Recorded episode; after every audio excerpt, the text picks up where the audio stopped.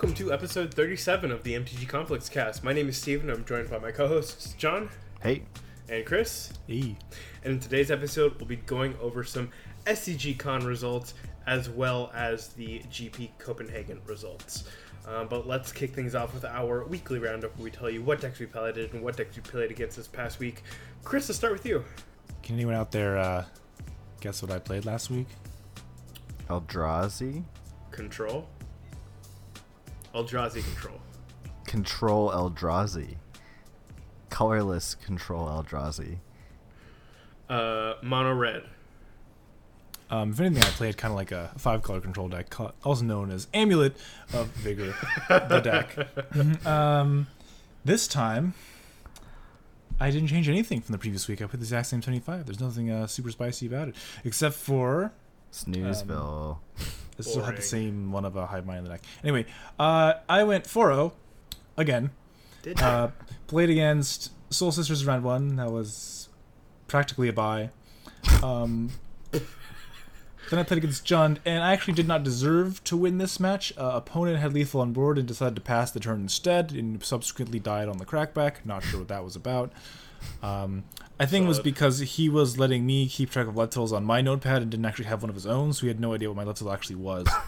so It's uh, it's not the best choice. I think he's learned from his mistakes and will be um, bringing his own notepad in the future.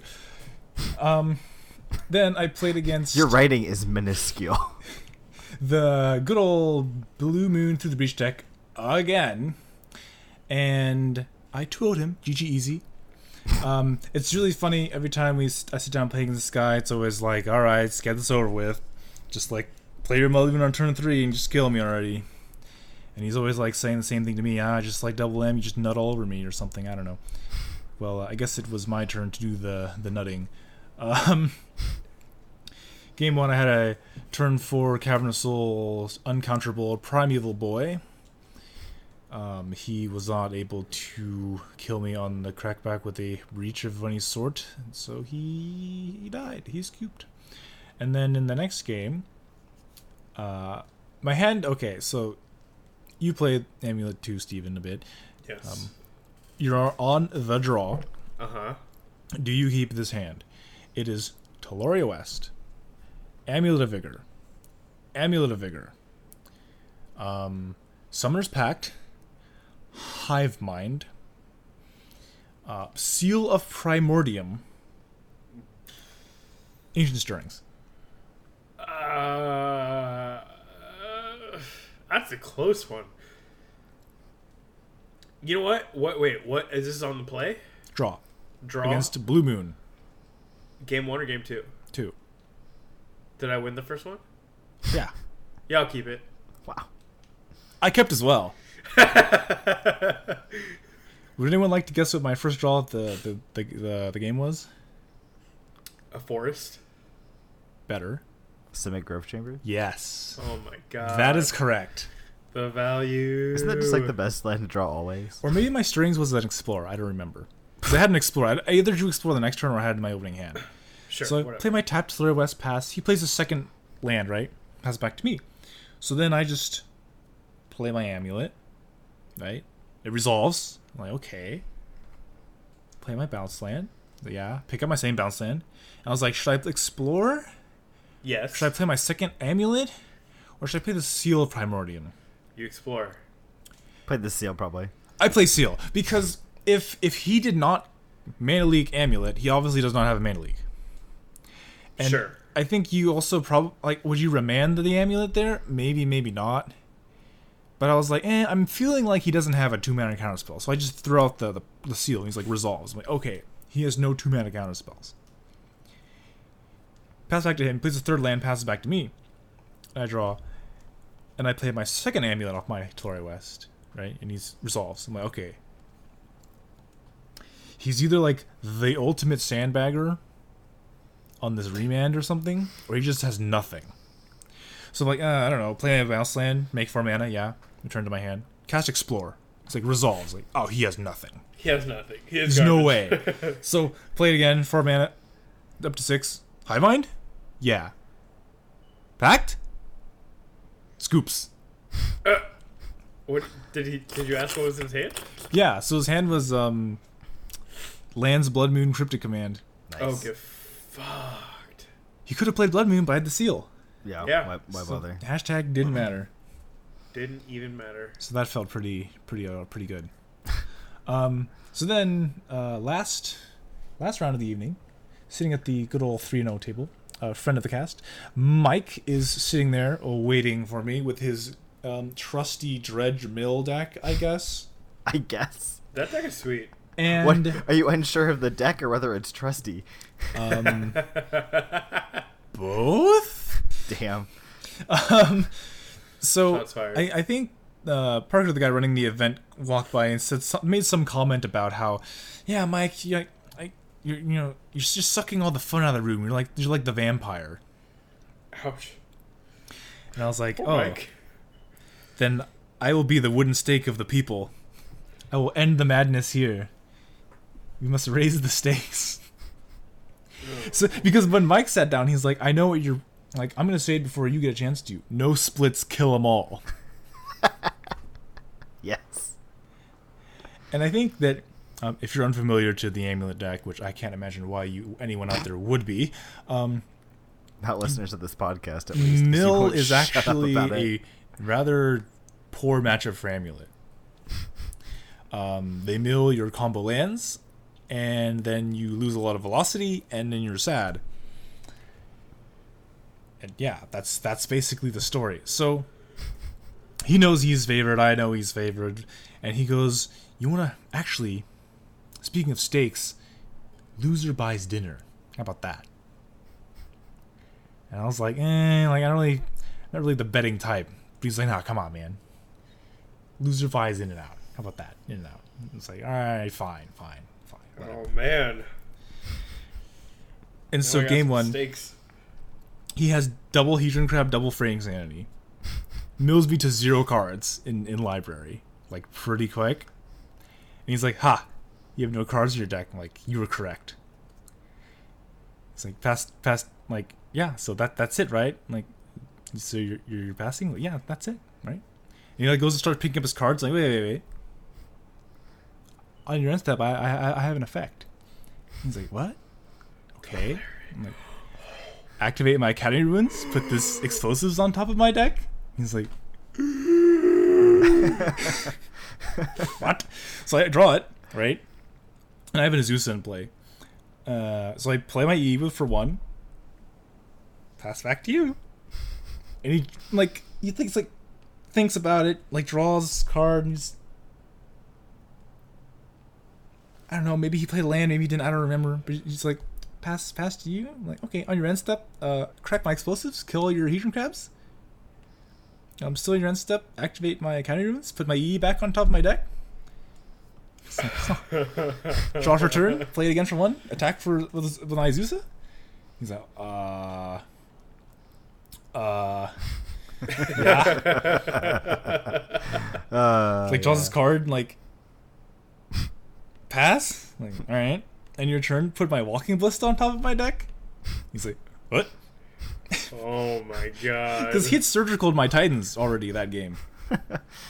So he's What like, else is in there? He's like, ha, you can't possibly win now. Like, well, I just was ballista. So I like you know play the ballista and he like fatal pushes it, so I, I have to sack it. I just you know shoot for some damage, and you know same thing on your end step, activate my academy ruins. He's like, wait, wait, still in your end step. Thought scour targeting you. I'm like, okay, it's back in my graveyard. He draws his card. All right, my turn. Yeah, in my upkeep, activate my academy ruins. Ah! Because what's on top of my deck? You're just like, huh. Huh. And he couldn't draw a field rune or anything to get rid of my county runes, so he just died to this ballista. All Kept right. on coming back. That's uh, how you do that. But that's just game one, right? Game one. Oh so game God. two, game two, he's like, you should just board in all 15 of your sideboard cards. It's like, yeah, you know, I don't know if those 15 cards are the difference between me winning and losing. I think it was more the runes. You you had me milled by like plus 1,000 cards. I don't think that was the problem. Well, this time, my opening hand contains a a, scrum, a screen pact, a hive mind, and some lands, so it's good enough for me. Um, he's so, so afeared of the hive mind he is that he surgicaled at game one when there's only one in the entire 75, which he soon learned after surgicaling it. Wait, he didn't learn. Wait. Didn't he already surgical your deck? In game In one. In game one. But In game two, it's in my opening hand. okay. Anyway, But I mean, shouldn't he have seen your deck and been like, ah, yes, there's only room for one? Well, that's because that's because he surgicaled it in the game. In, anyway, All right, never mind. Sorry, Um, go ahead. so he has like he does the whole field of ruin you, thought scour you, archive trap you with a fraying sanity in play. So there goes over half my deck. Just bye bye. And then I like count my, my deck right, and I have I have seventeen cards. And then he picks up and counts my deck and counts the same seventeen cards, and he's sits there and thinks a little bit. He's like, all right. I Can already taste that burger. He's like, I'm gonna get him real good. So he goes like breaking, target you, mill eight. I'm like, yep, there's eight. Fraying Sanity eight, yep. It's like, and then he goes to end to his end step. I'm like, okay, okay. One card left in deck. Draw, Academy. play my land. Make six mana, hive mind, green fact, kill you. Oh my god. He was so salty. He just sat there with green pact on the stack for like a good, I don't know, minute or two. and of course, I'm being like, you know, kind of a jerk about it, right? Like, so, uh, are you, you are you are you gonna search for a green creature or? Because your your copy results first, so you wanna you wanna look? and he's like, he picks up his deck. And he's like, no, no, no, I'm not doing that. Like, and he goes to draw his card. Like, hey, hold on, hold on, hold on. Uh, Mind Pact is gonna resolve now, and I have no cards in my library. Right? I drew my last card already. I was like, yeah, I'm gonna fail to find. Bless your heart. Pass turn to you. And he like untaps and he's sitting there thinking about. it. I was like, what are my outs? What can I possibly draw here? And I was like, well, considering, Nothing. Considering pack triggers in your upkeep, nothing. There's nothing you get to draw at all. Huh. So he thinks for a little bit more and he's like, God damn it. And then, you know, scoops him up. wow. So, uh, so how was that? Had had that in and out taste? Did you make him buy you a milkshake? I did not. I didn't want to be too much of a jerk about it. Just a little bit of a jerk about it. But but how did it taste? it was sweet. Uh, I feel like this is how like the just degenerate gambling and like magic social circles starts because I know a lot of a lot of groups are like this where they just bet on fucking everything. Credit card game on every meal, and I'm like, how the hell does this shit start? Like, are there that many degenerate gamblers that play Magic? I bet it just starts like this. Players like Mike. Someone No. gets a taste of how sweet it is to get free fucking shit. Now, I'm not going to say that I endorse this sort of gambling, but free dinner was pretty sweet. Yeah. Maybe maybe he's just a real unlucky better. I mean, the last time he made a bet, he uh, also lost. He uh, he made a bet that Goblin Lore was actually printed as a rare at one point. It Man, was not. poor Mike. Poor Mike. Just getting ripped on. Anyway, So, so that was my Magic playing experience of uh, the weekend. Uh, how about you, Steven? What, what about you? uh, so this past week I played Affinity. Um, I Wow. get, yeah, I didn't get to play Burn. I didn't have enough time. I've been like sick and I fell on my skateboard a little while ago, and I've been recovering and How's that arm? Uh, it, it's a lot better. My elbow is still very sensitive. You have bonitis? yeah, I'm pretty sure it has like a tiny hairline fracture, but we'll just ignore that. Ow. Yeah, it, it's it's painful when I like lean in against something. Um, my knee is more messed up than anything else though. Uh, but it's fine. I'll be all right. Um, I so I didn't get to play Burn because I've been recovering. Um, so I just played Affinity. I still have the Ensoul artifacts in the deck, which is uh, very sweet. They they came in handy this week. Like they oh man, so good, so good. Uh, so my my only highlight of of me going two and two is my last game against uh, Grixis Death Shadow. Uh, we're on game two. I'm on the draw, so I won the first one. Uh, my opening hand was no good. Tossed it, got six, and it's Mox Opal, Memnite, Blood Moon, Etched Champion, um, Cranial Plating, and oh, and uh, and um, and Soul Artifact. So no lands, but and two zero drops, with one of them being a Mox Opal. And I'm on the draw, and I'm thinking, all right, I can just win if I'm on the play. So I, I just want to get this game over with. Sure, I'll keep this like really bad greedy hand.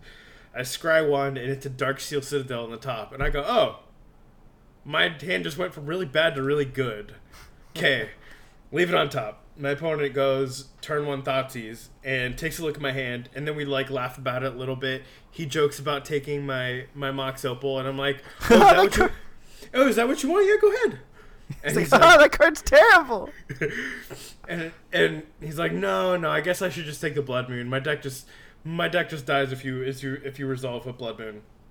I'm like, okay, yeah, if that's the card you want to take, go for it, yeah. And so he takes Blood Moon, and I go, uh, flip the top of my deck, play. You just flipped it right off the top. Yeah, I just flipped it. I mean, he already he already he already knows what's in my hand. Scryed there, right? What a fucking asshole. So I flip it, put it on the battlefield, put my Mox Opal, put my Memnite, and then Oh. sold and sold my Darksteel Citadel. And then he looks at the board, he looks at his hand, he's like, "Oh, I actually don't have an answer for that." I can't beat that either. ah! So we play a few a few turns, and he realizes he does have an engineer explosive in his deck. He plays it for two, and the turn he pops it, I drew a my third land, or my third mana source, my second land, uh, to play my Etched Champion because he still hasn't taken my Etched Champion somehow. I don't remember why he hasn't yet. Um, oh, I, I he didn't see a di- another discard spell or a Snapcaster. He's not worried about. It. He has engineered explosives. Yeah, and so and so um, my thing, my dude resolves. He has a Grim Lavamancer in play, and he's at one life. He has four mana open, no five mana open, and I draw my card, put it, look at it, put it face down. I have uh, Etched Champion, Darksteel Citadel, Darksteel Citadel, Blinkmoth Nexus, Mox Opal, and I go attack. He says okay, before damage, activate Grim Lavamancer, deal 2 to you. I go from like 18 to 16, sure, whatever. And then he taps 3 mana and goes, Kozilek's return. And I just stare at the board for a second, and then my eyes get really wide, and I go, I Dead. tap my Mox Opal, and I flip my upside down card, and it's a Spell Pierce. And he only Oh. has one mana left, so he couldn't.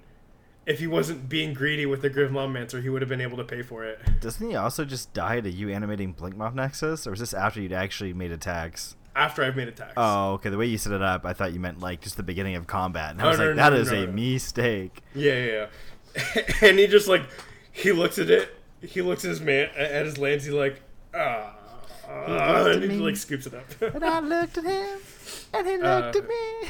so that was It that was like appears- a I have made a mistake. that was a really fun fun game for keeping like a total greed bullshit hand. Um, but yeah, that was my week.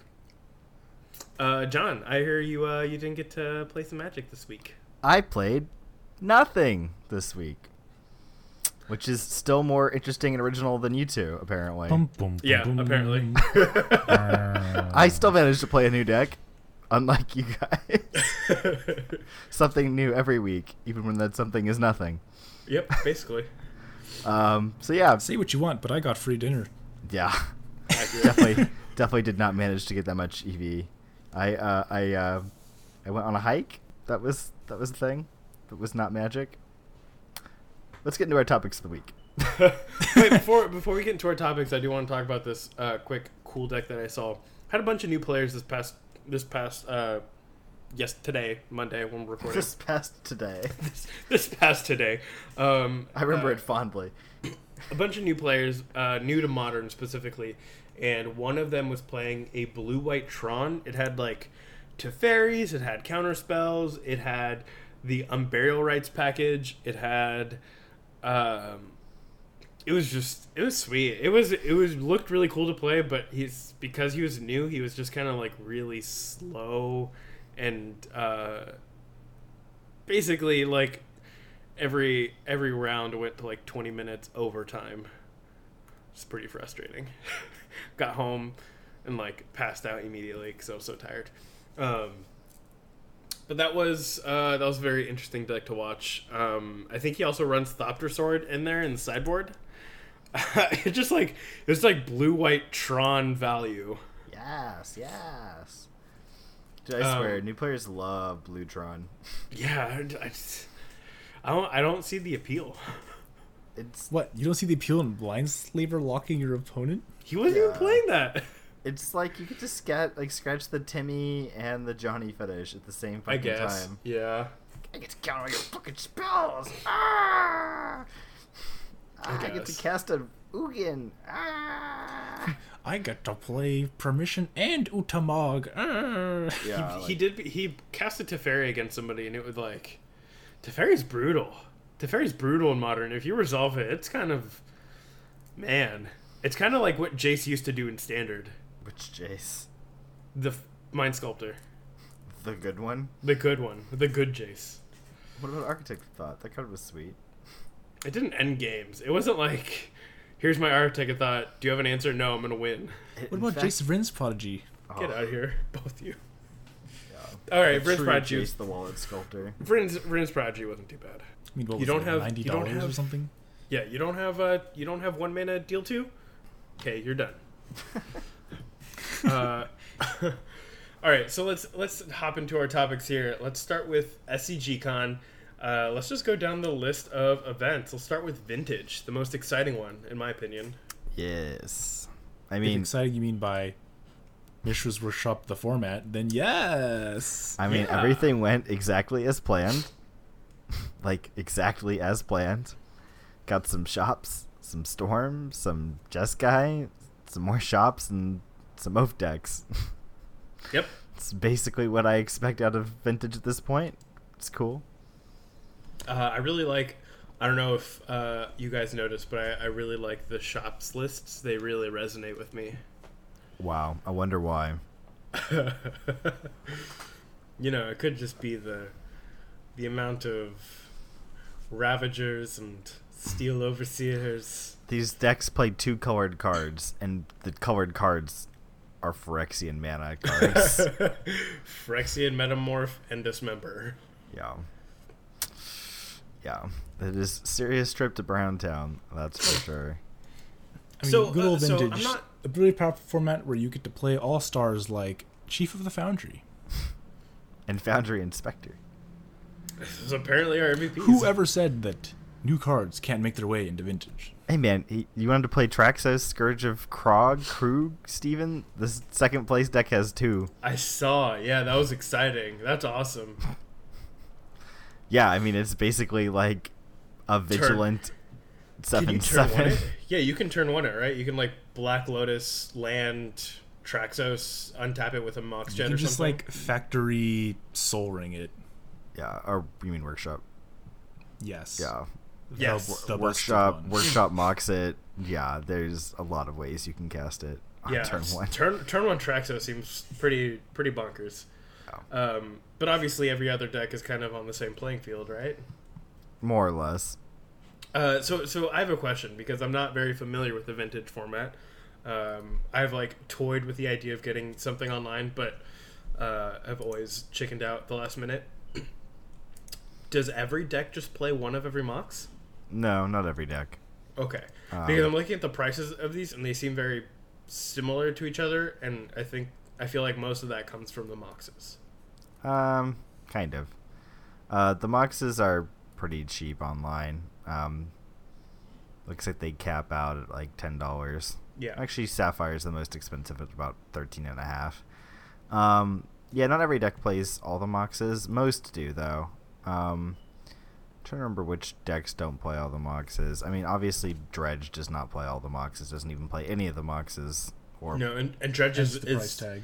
it is the most it is the cheapest one in paper, coming in at five thousand five dollars with three cents. yeah, man. the cheapest. I mean, yeah.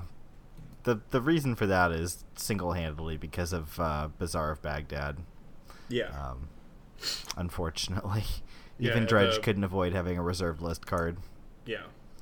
Um, but uh, yeah, I mean, this format, I mean, it's honestly a moto format at this point, um, as far as the average person is concerned. But it's uh, it's very approachable uh, online. Um, these decks are cheaper than most legacy decks and much cheaper than the average modern deck online.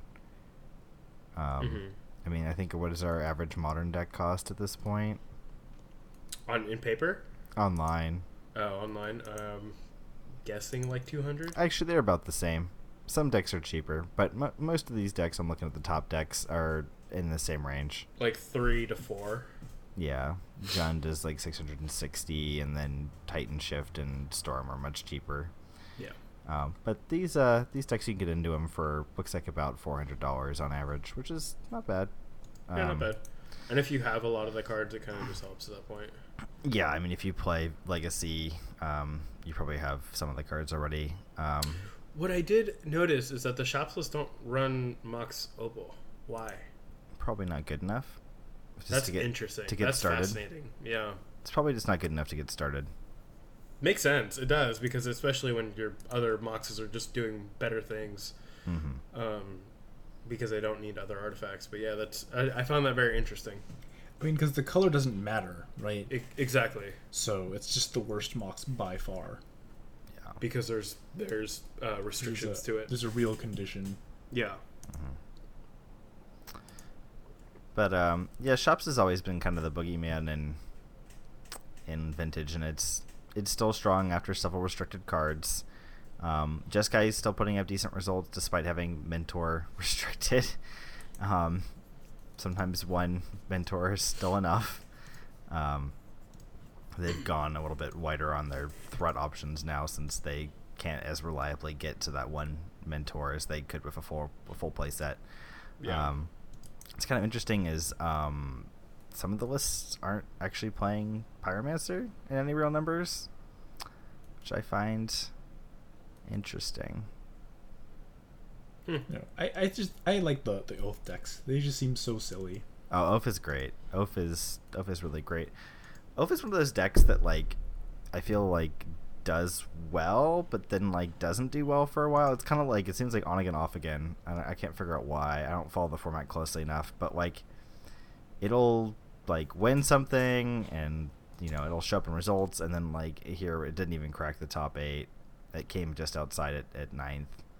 And then we kind of looked in the list a little bit, and I don't think there's another oath list anywhere in the top So Oath revolves around Oath of Druids, correct? Yeah, so um, Oath of Druids basically checks at each player's upkeep and sees if they have fewer controllers than their opponent. Uh, if they do, they flip over the top of their deck until they hit a creature and then put it into play. And then all the revealed cards go to the graveyard, which is interesting um, because you can mill yourself out sometimes if you get really unlucky with this deck. Yeah. Um, and it enables itself by playing the uh, Kamigawa land Forbidden Orchard, which taps for one mana of any color without any coming into play tapped restrictions or damage restrictions, but it does give your opponent a 1 1 colorless spirit token. That is hilarious. What's funny is that this list only has three Forbidden Orchards. Mhm. Doesn't even need all four. yeah, there's I think enough creature decks in uh, Vintage right now that your opponent will oblige uh, you by playing a creature more often than in the past. In the past, it was very common for decks to have such a low creature count that you really needed to be able to kickstart things, so to speak. Yeah. I mean, Um, another funny thing about the deck is that it plays. You know, you don't have to play any, you know, too many creatures in your deck, so you have more slots for silly things like.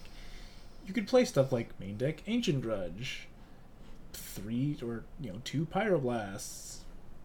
You know, Yeah, the format a gets re- damping sphere like yeah, the, the format gets really teched. It's interesting. Um, there's like a core of just really solid cards that go into almost all the blue decks, and then you've kind of got a fair number of free slots to do some silly shit. And there's a lot of like powerful packages that are available to you in Vintage. Like you can always jam Tinker and Blightsteel Colossus into your deck, or maybe you want to jam Vault Key into your deck, or maybe you want to play both.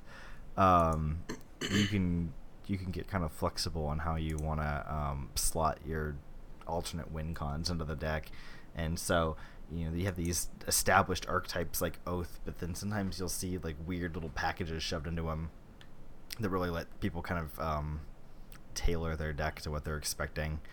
I feel like vintage is underplayed to the point that like um some of this stuff is probably not objectively good. Yeah. But there's just not enough eyes on the format to really suss out what what isn't isn't. Um, I mean, Vintage has been around for a long time. A lot of these decks have been around in one one shape or another, or one form or another for a really long time. So the general archetypes have kind of gotten themselves carved out into pretty good places. But then some of these more cute selections and tweaks are probably not as well tested as they could be. Yeah. but Makes it's hard when you don't have that that pool of data, right? Like Yeah. you can obviously go on Moto and grind a bunch of vintage, but your personal experience is pretty small compared to the collective knowledge of an active format of something like you know modern, standard, even legacy. Exactly. So, um, which is kind of cool, right? Like uh, it is kind of actually nice playing in a format where you know the broad stroke stuff is figured out, but the finer details are not necessarily penciled in, Yeah. and you get to kind of chart your own course in that aspect. Yeah. Like, the only the I only think it's an appealing part of the format to a lot of Yeah. people. The only unfortunate part of the format is that it costs so much to get into paper. I mean, it's just basically unachievable for people that Yeah, in paper it's basically just people, unplayable. yeah. if if unless you're gonna play in a proxied event, it's just I don't even know anyone locally in our area that plays vintage. I'm trying to think. I went to a few uh, uh, proxied vintage tournaments a couple years ago, and I'm I'm not sure if anyone had an unproxied deck. Mm.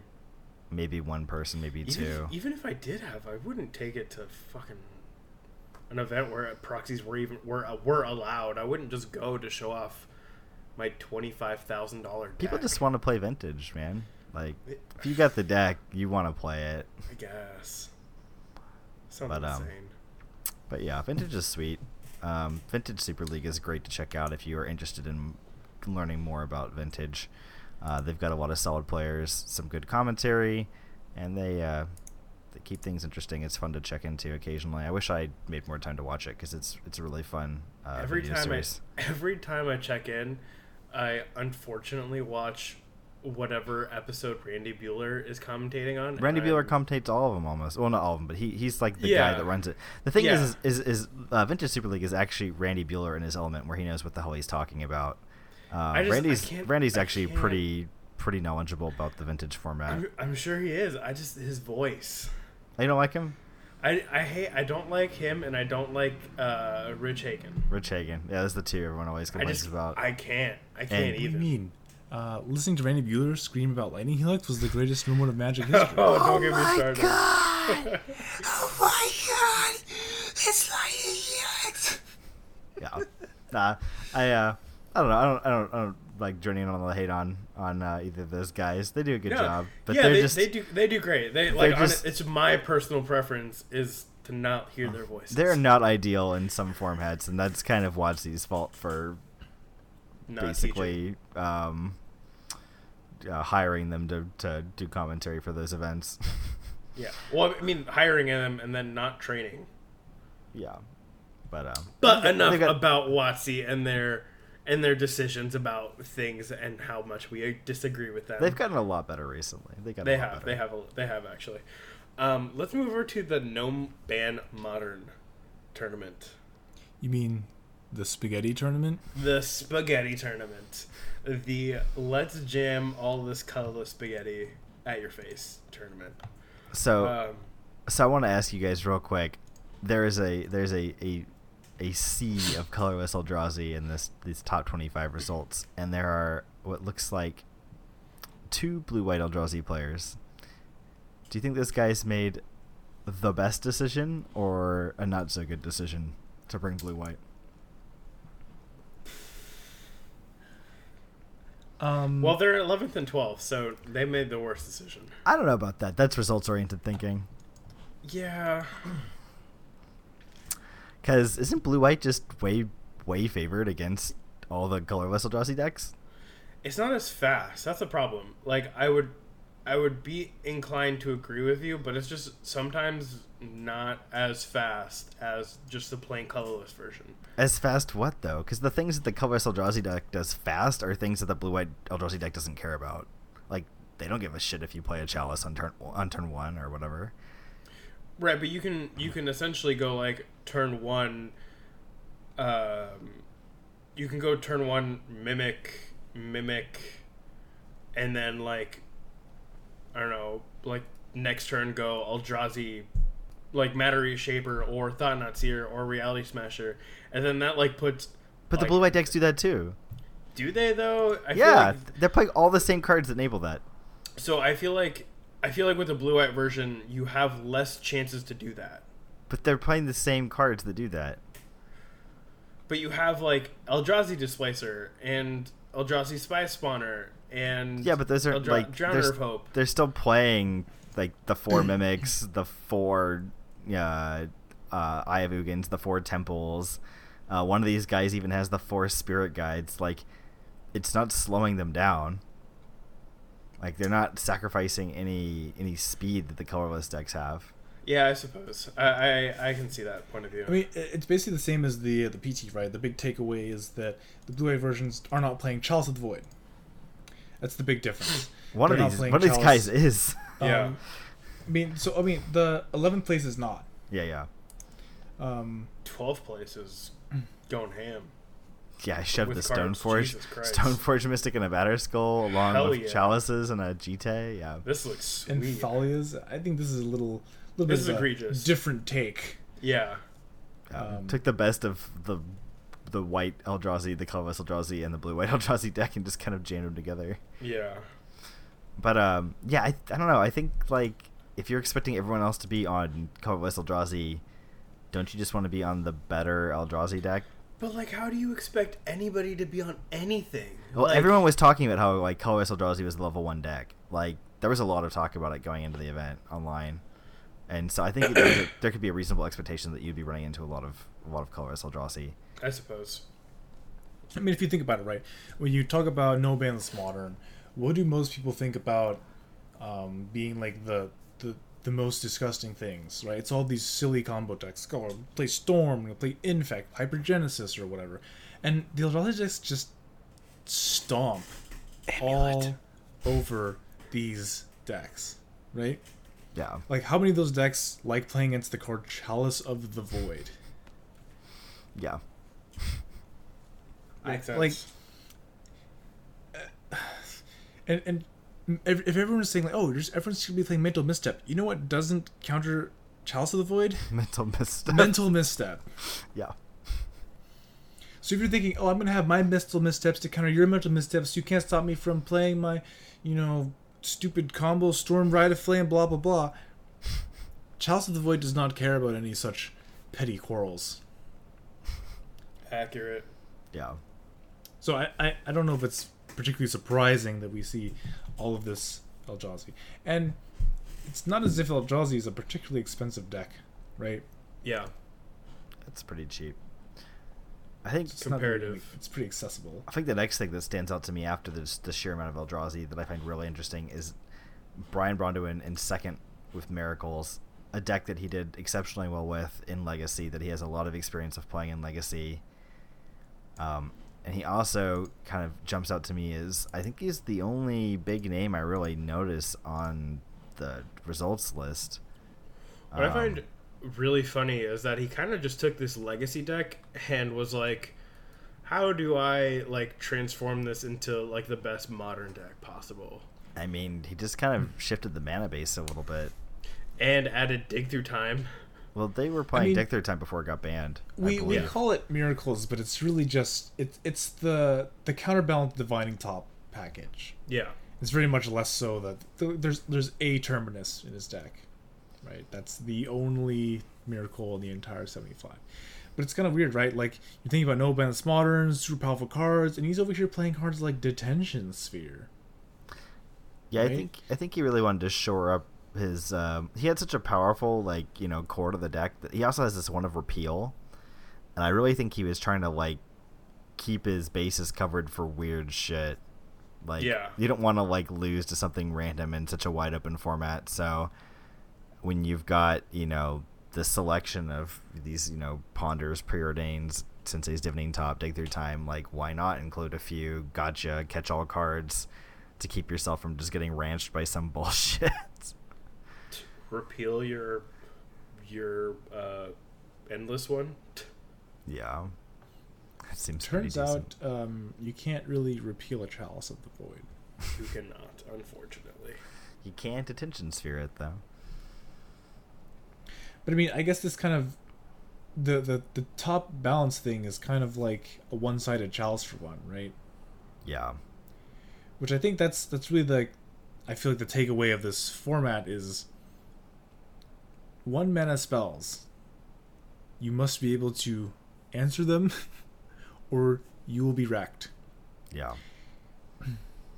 He's playing a, a pretty hefty amount of one mana spells in his deck. He It's definitely like he wasn't afraid of ment- of uh, of Chalice. yeah, he's got two main deck spell snares that say otherwise.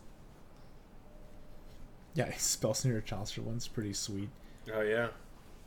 I mean, also like detention sphere, it's an answer, right? Also, just realized his curve is pretty is is nice for like flipping things with counterbalance. Yeah, I think this deck is really solid. I mean, we only I think we only see him as the only one doing well with the deck. Uh, I think that's probably just an oversight or lack of experience in other players' parts.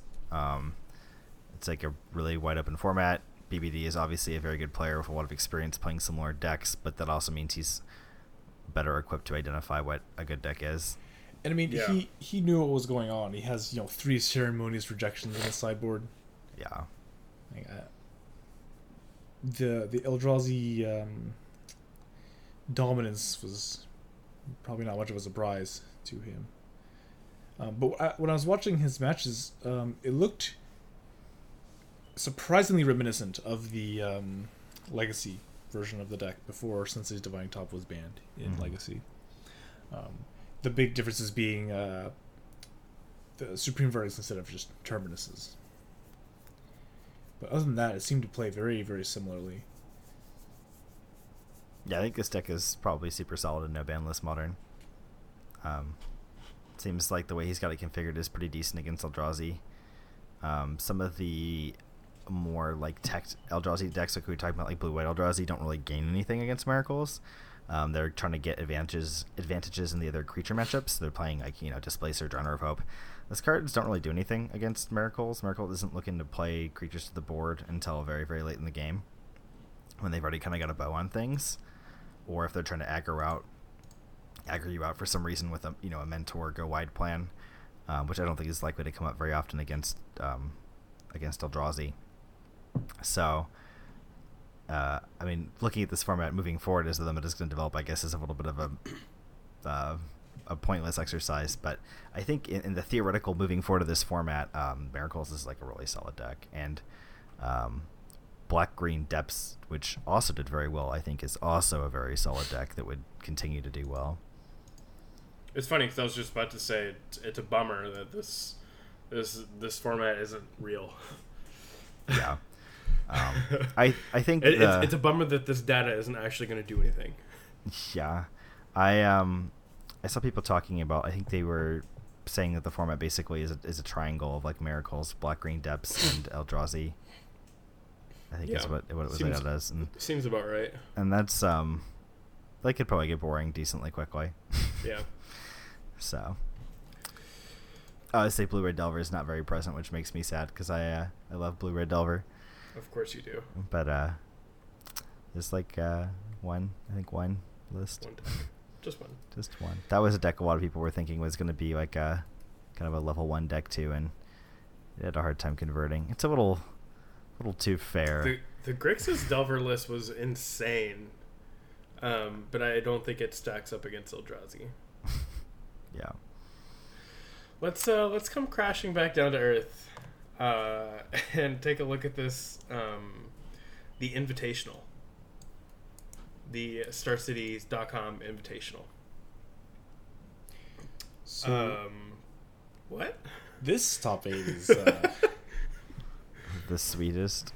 What? Some spice hanging out in this one. What's going on here, guys? You got something for everyone on this cast to like. Also, Gerard Fabiano. I haven't seen that guy's name in a while. Coming in at seventh on Jeskai. So, um, for those of you who think modern is not a, in a good place, we present you a top eight with eight unique decks. Um, coming in first is Infect. We haven't seen this deck in what? How Three many years? years? Three, four years? GP Los Angeles was the last time I remember this deck being good. Three, four years? I think I think uh, Probe got banned pretty soon after that, right? Yeah. Uh huh.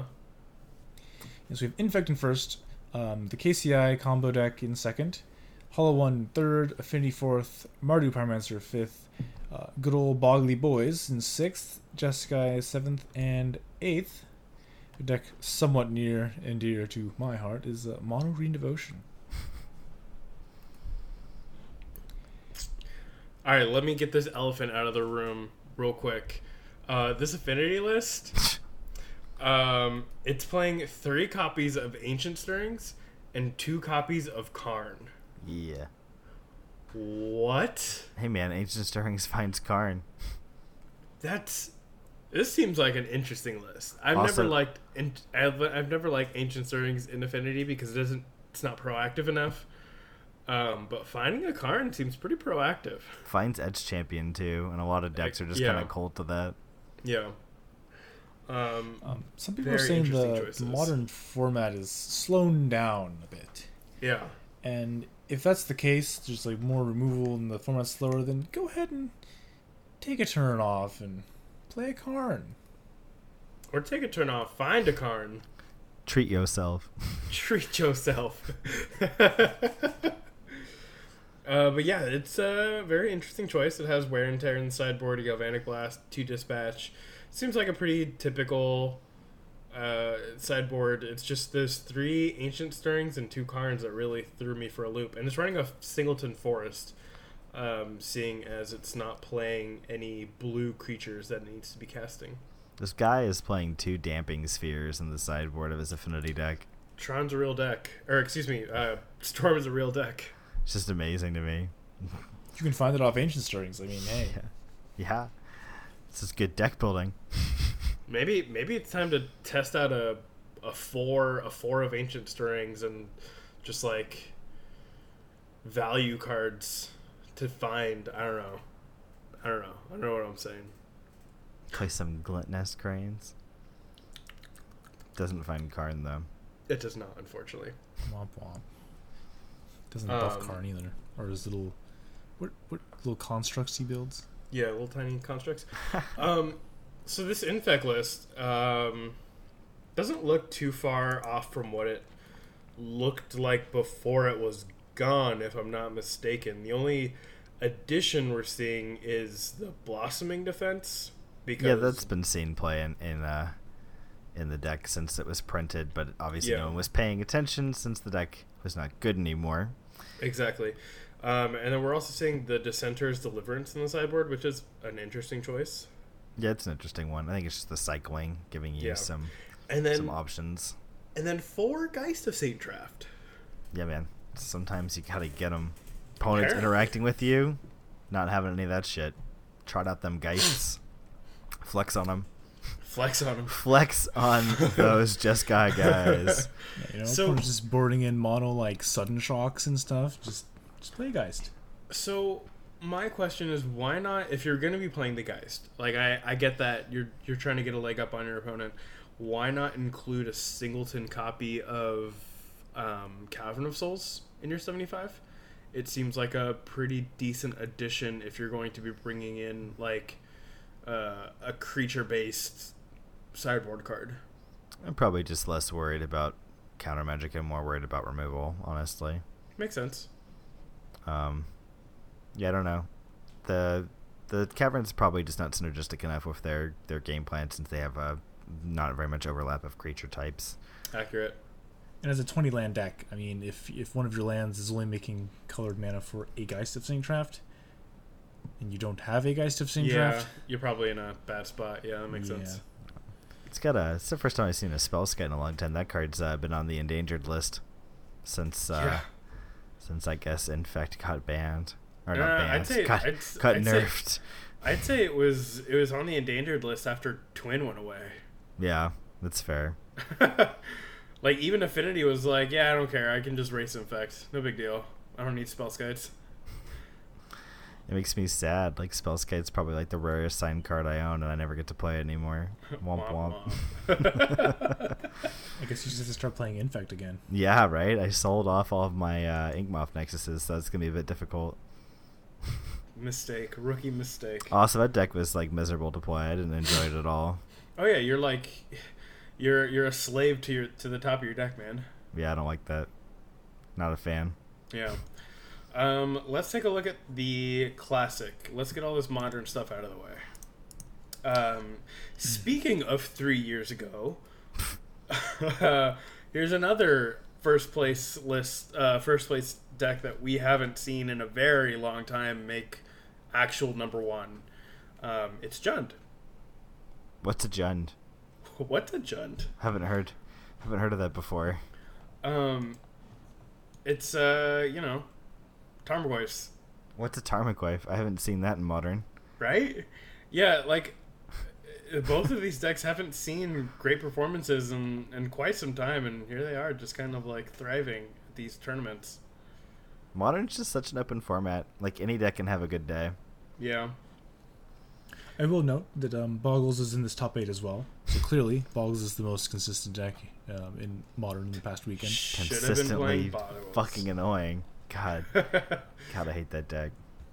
uh, along with Jund, we have blue red gift storms in second, white black Eldrazi taxes in third, counter companies in fourth, Goryo's vengeance in fifth, humans in sixth, green white hexproof in seventh, and blue red breach in eighth. Um, God, Goryo's is just one of those decks that just Yeah. on any given day can just mop the entire room. It, and it doesn't even it doesn't mop. It it slides in and just like does its thing and then people realize it's there and they're like, "Ah, we forgot this existed." I mean, I don't know if you've played against this deck very much. I would definitely describe it as mopping. this deck fucking When you slays lose this nerds deck, when they're not it feels like it. they're cheating. Yeah. Yeah, Right? right. That makes sense. They're yeah. just sitting there, and it's like, oh, he has three mana and he Goryo's Vengeance. Well, I'm gonna like Yeah. in response crack my relic, and then it's like, uh, in response Exile Spirit Guide, Goryo's Vengeance again, and they're like, what? And then they just kill you. yeah, I feel like I die with a stupid smile on my face half the time against this deck. Like, I, I, I think most of the time when I lose against this deck, it's in a very spectacular fashion. Yeah, or th- or they blood moon you in games two and three. I do want to point out that um, this counters the the counters company deck played against it today, and I realized how much of a dog I am in this matchup when I'm not playing Galvanic Blast. You played against Counters Company online? no, in paper. I was gonna say that person is a fucking masochist. Right? Yeah. no, no, it was in paper, and uh, he just goes like turn two, um, turn two druid, and I'm like, okay, I'm gonna do my best, like present lethal for next turn, and he like untaps and goes like, Oh Uh, Whoa. and goes uh, Chord of Calling for two, yeah, go get um. What's the card called? Uh, Vizier of Remedies. Vizier of Remedies. And I'm like, okay, you have infinite mana. you He's are like- the problem, and he has the cure. He's like, collect a company, okay. And he fucking hits like exacties, like Viscera Seer into uh into Kitchen Finks. I'm just sitting there like, all right, I, I have an infect land, I'll be fine. Oh wait, you also get to scry through your whole deck. It's He goes, he goes, scry through my whole deck. I'm like, all right, great. He passes the turn. I hit him for five infect. He untaps. He flips the top of his library, and it's a walking ballista. And I'm like, oh, okay, yeah, I lose. Yay! Yay! I remember when that deck was was first a thing and everyone was playing it. God, I remember when everybody's worried about it, and it's just like, I don't get it. Now I get it. Stupid deck. I don't get it. Oh, now I get it. I get it. So they just play this devoted on turn two. You just like have to respect it. You have to you have to kill it. If you don't kill it, you're dead. And even like that's the thing. I've You don't have to had- respect it. You're right. You're right. I've definitely had a player go like r- like resolve his vizier and expect me to scoop. And I'm just like, okay, you have infinite mana. Now what? Play Kitchen Finks. Chris can tell Okay. you about when I didn't respect the combo. Like I'm like, okay, you have a Kitchen Finks. You gain two life, and then he goes pass a turn. I'm like, oh, so you have infinite mana, nothing to do. Great.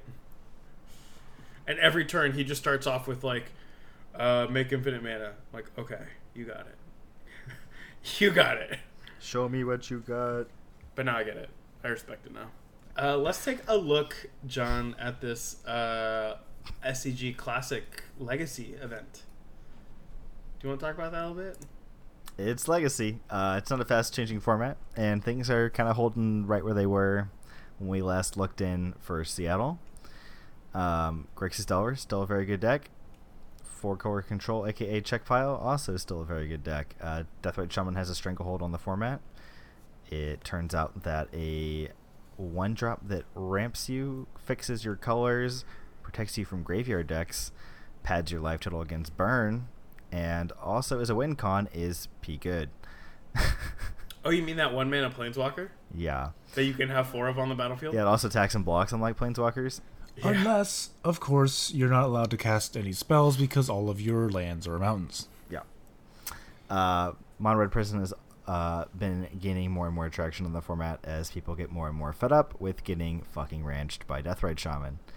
Uh, Deathrite Shaman is still okay at helping you try to break through the uh, the lock piece that they may present, uh, but frequently you don't have enough ways to actually deal with their variety of lock pieces they can present, and you are overwhelmed and die. They're Um, so this format, uh, this I'm sorry, this uh, this tournament is pretty boring to be honest. It's kind of the, the who's who that we're expecting to see. Uh, we've got a little bit of food chain sneaking in in fourth place uh, from Cosmo Quack, who's done well off the deck in some previous events. Um, if you look at him on Goldfish, MTG Goldfish, he's uh, placed highly with the deck in I think at least three or four other tournaments within the last year. So he is quite experienced with the deck, and it rewarded him with a fourth place finish. But the thing that really catches my eye is down here, just outside of the top eighth, at tenth, is a blue-white standstill deck. I have not seen a standstill deck do well in Legacy in a hot minute.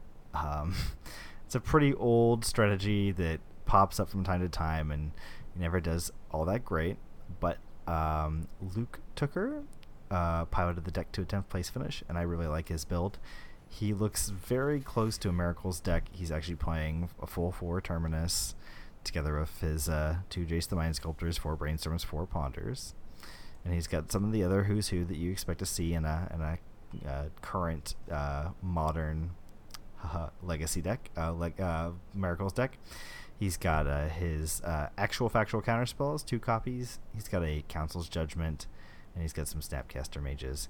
Um, but the real spice is he has four Standstill, which, if you're not familiar with the card, is a one in blue enchantment that says whenever a player plays a spell, sacrifice Standstill. If you do, each of that player's opponents draws three cards.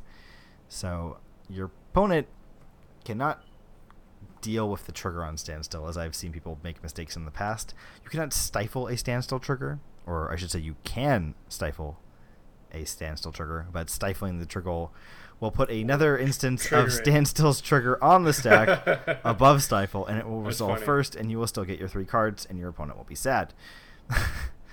um, right because you don't sacrifice it until the ability resolves. Exactly.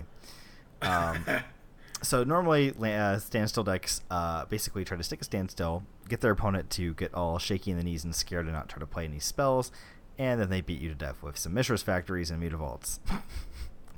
Um, Seems good. but Luke has an excellent card that I've been sitting on in my binder for a while now and been hoping sees play, which he is playing four copies of Myth Realized, Yeah, I saw that. That's which sweet. is awesome. I've always thought this card is great in a do nothing dirtily deck.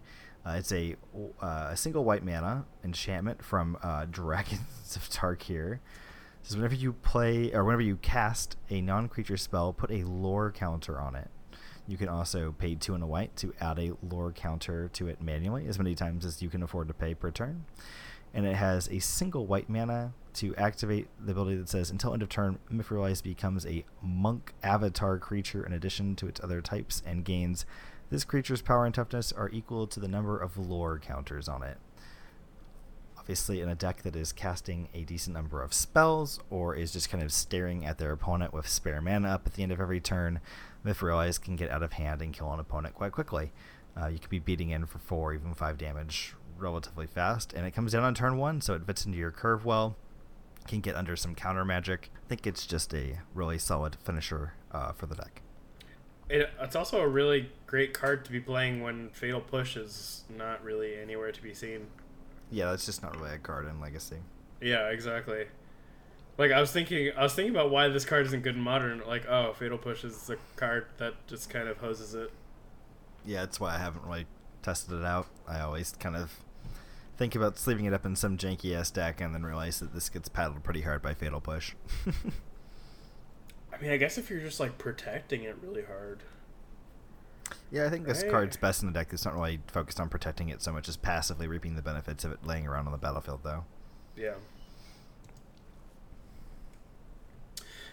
And let's take a look at SCG Standard Classic. So, what I think is the most interesting thing about Standard is on the same weekend we had the SCG Classic in Roanoke, but we also had a Grand Prix Copenhagen. And, you know, same weekend, same format, vastly different top eights. Yeah. It's uh it's kind of night and day. So uh, over here in Grand Prix Copenhagen, it's very much um, the same as the Pro Tour. Business as Um, usual. You know, a bunch of mono red, black red, with a little bit of blue white sneaking in to top eight. Yeah, this time one more one more blue deck snuck in than last time. And then just mono red, mono red, black red, black red, blah blah blah blah blah. Yeah. And it's a very similar kind of story all the way down. Um, whereas the standard classic in uh, Roanoke, Roanoke. Roanoke, um, a lot of blue. Yeah. Um, and mid range.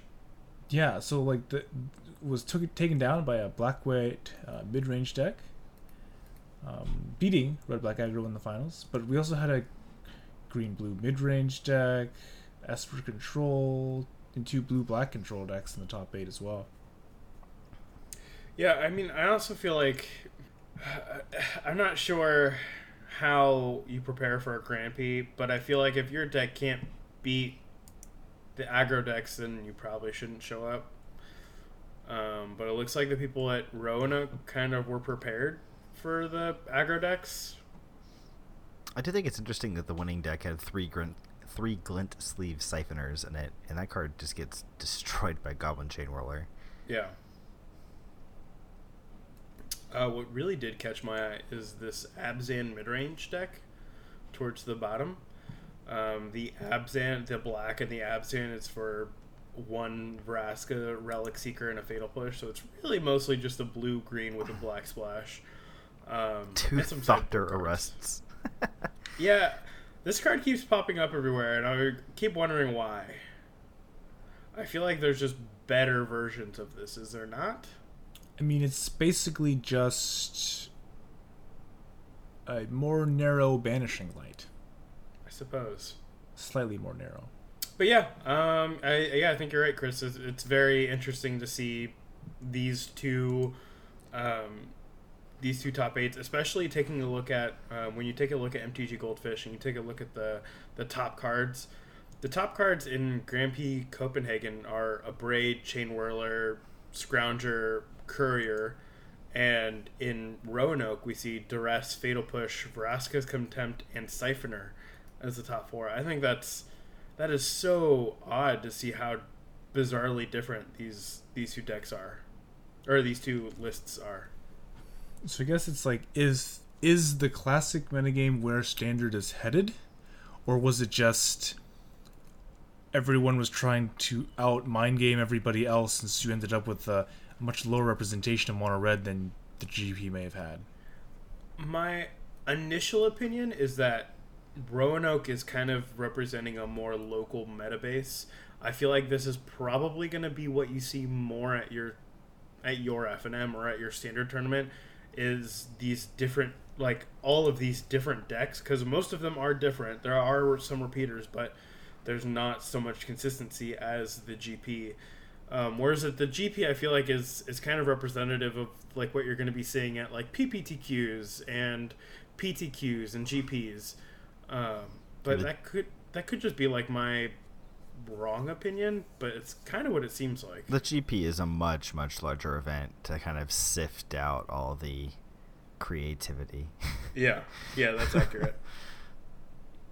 and that about brings us to our final segment, slot of the week, where we tell you what card we are totally hyped to put in our 75. Uh, John, let's start with you.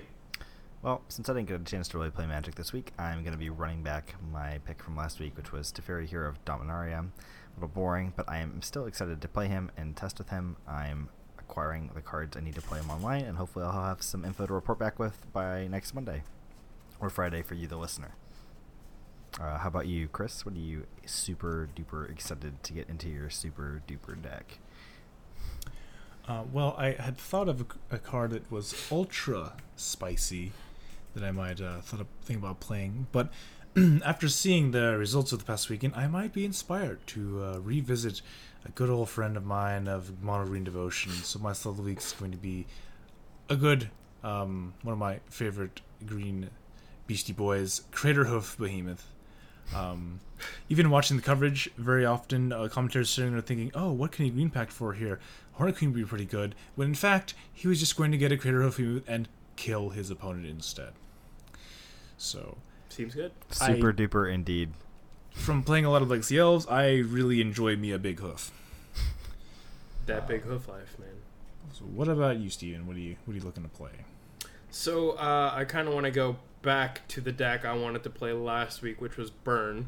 Uh, so I'm going to revisit that list um, and kind of tweak it to find a good 75 for my meta. Uh, I will be playing Searing Blaze for sure. A lot of creature decks at my store. Unfortunately, no humans decks that I can practice against, which I feel like is kind of uh, an outlier. But there are creature decks nonetheless, so I will be playing Searing Blaze as a 4 of in my 75 this week. Count yourself lucky. They might meddling mage you with three Eidolon of the Great Revels in your hand. Accurate.